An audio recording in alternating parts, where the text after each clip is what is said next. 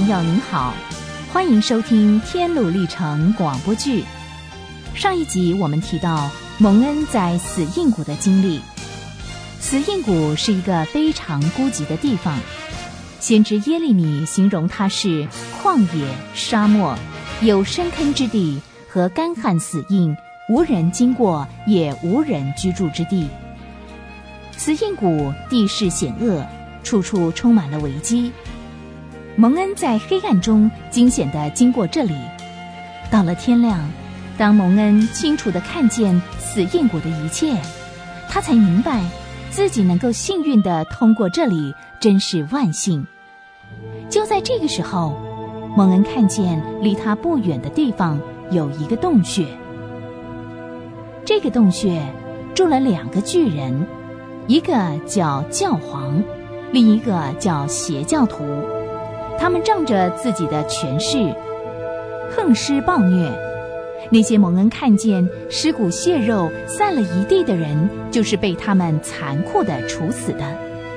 这两个巨人之一邪教徒早就已经死了。至于教皇呢，他已经上了年纪。教皇年轻的时候经历许多激烈的打斗，以至于关节骨头都变得僵硬不灵活。所以只能坐在洞口，对着往来的天路客呲牙咧嘴，根本没有任何的能力去伤害他们。你们这些不知死活的家伙，除非再多烧死你们几个，否则你们是永远不会死心，永远不会改变的。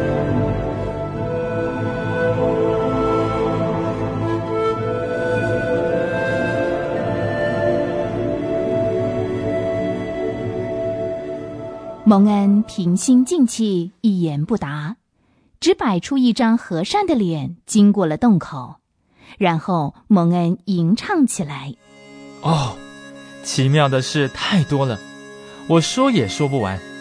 虽然经历了危险，我竟然蒙受保护。愿赞美归于解救我脱离困境的手。死荫谷中，地狱、罪恶、魔鬼，以及黑暗里。”种种的危险包围我，我的路上还布满了圈套、网罗、陷阱、深坑。像我这样一文不值、愚昧不堪的人，很可能掉进去被绊住，而且跌倒。可是我却能活着走出来。愿荣耀的冠冕归于耶稣。蒙恩继续往前走，来到一处小山坡。蒙恩向前一看。发现好朋友忠心就在他的眼前。喂喂，等等，我跟你一起走好不好？忠心听见了，就回头过来。蒙恩又朝着他喊：“等一等，等一等啊！等我追上你，你再走嘛。”不行啊！我现在有生命的危险呐！嗜血的报仇者正尾随着我。蒙恩听见了忠心的话，觉得很感动，于是他更加快脚步，没多久就追上了忠心，甚至跑到忠心的面前。结果正应了“在后的将要在前”这句话。蒙恩虚荣地笑着，突然一个不留神绊了一跤，忠心立刻上前把他扶起来。哎呀，谢谢你，忠心，你一向是我敬佩的弟兄，真高兴能够赶上你。更高兴，上帝已经锻炼了我们的心灵，使我们能够在这个愉快的旅途上作伴呢。老弟啊，我以前也一直期盼能和你作伴，一起离开家乡。没想到啊，你先走了一步，我只得啊单独地走了好长的一段路啊。对了，中心，我走了以后，你在多久之后才出发呢？很久啊，一直到我实在受不了为止了。说真格的。你走了之后不久啊，大家都说我们这个江王城啊，会在短时期之内就会给天火烧尽了。哦，大家都这么说吗？是啊，有好一阵子啊，大家嘴边都谈论这件事呢。那么除了你以外，没有别的人离开过吗？嗯，虽然大家都议论纷纷，可是我不认为他们真的相信啊，因为我听见有些人嘲笑地说起你和你那没有指望的旅程呢。啊，对了。他们就是这样说你的旅程的。哎，不过啊，我现在仍然相信这个江王城的结局免不了要被天火烧掉的，所以啊，我就逃出来了。呃，你有没有听到我的邻居善变的消息呢？有啊有啊，我听说啊，他跟你一直走到一个什么灰心潭的，有的人说啊，他跌了进去了，不过啊，他不愿意让人家知道这件事呢。那那别人怎么说他呢？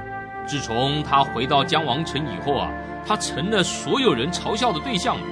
有的人拿他开玩笑，瞧不起他，几乎啊没有人肯给他工作做。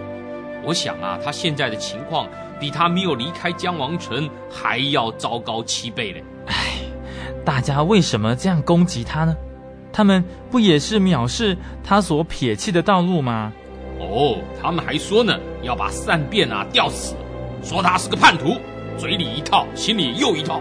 那那中心，你离开的时候有没有跟善变说过话呢？嗯，我在街上碰过善变一次，但他刻意的避开我了，所以啊，我没机会和他说话。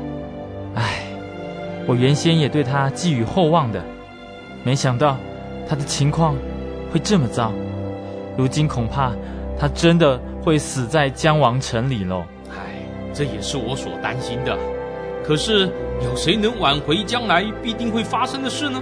嗯，好吧，好弟兄，我们别再提善变了，说说你吧，你在这一路上一定碰到了什么事情吧？嗯，你掉进去的那个灰心潭呐、我是避开了。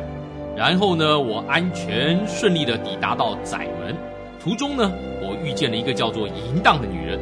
哎呀，我几乎啊快遭殃了。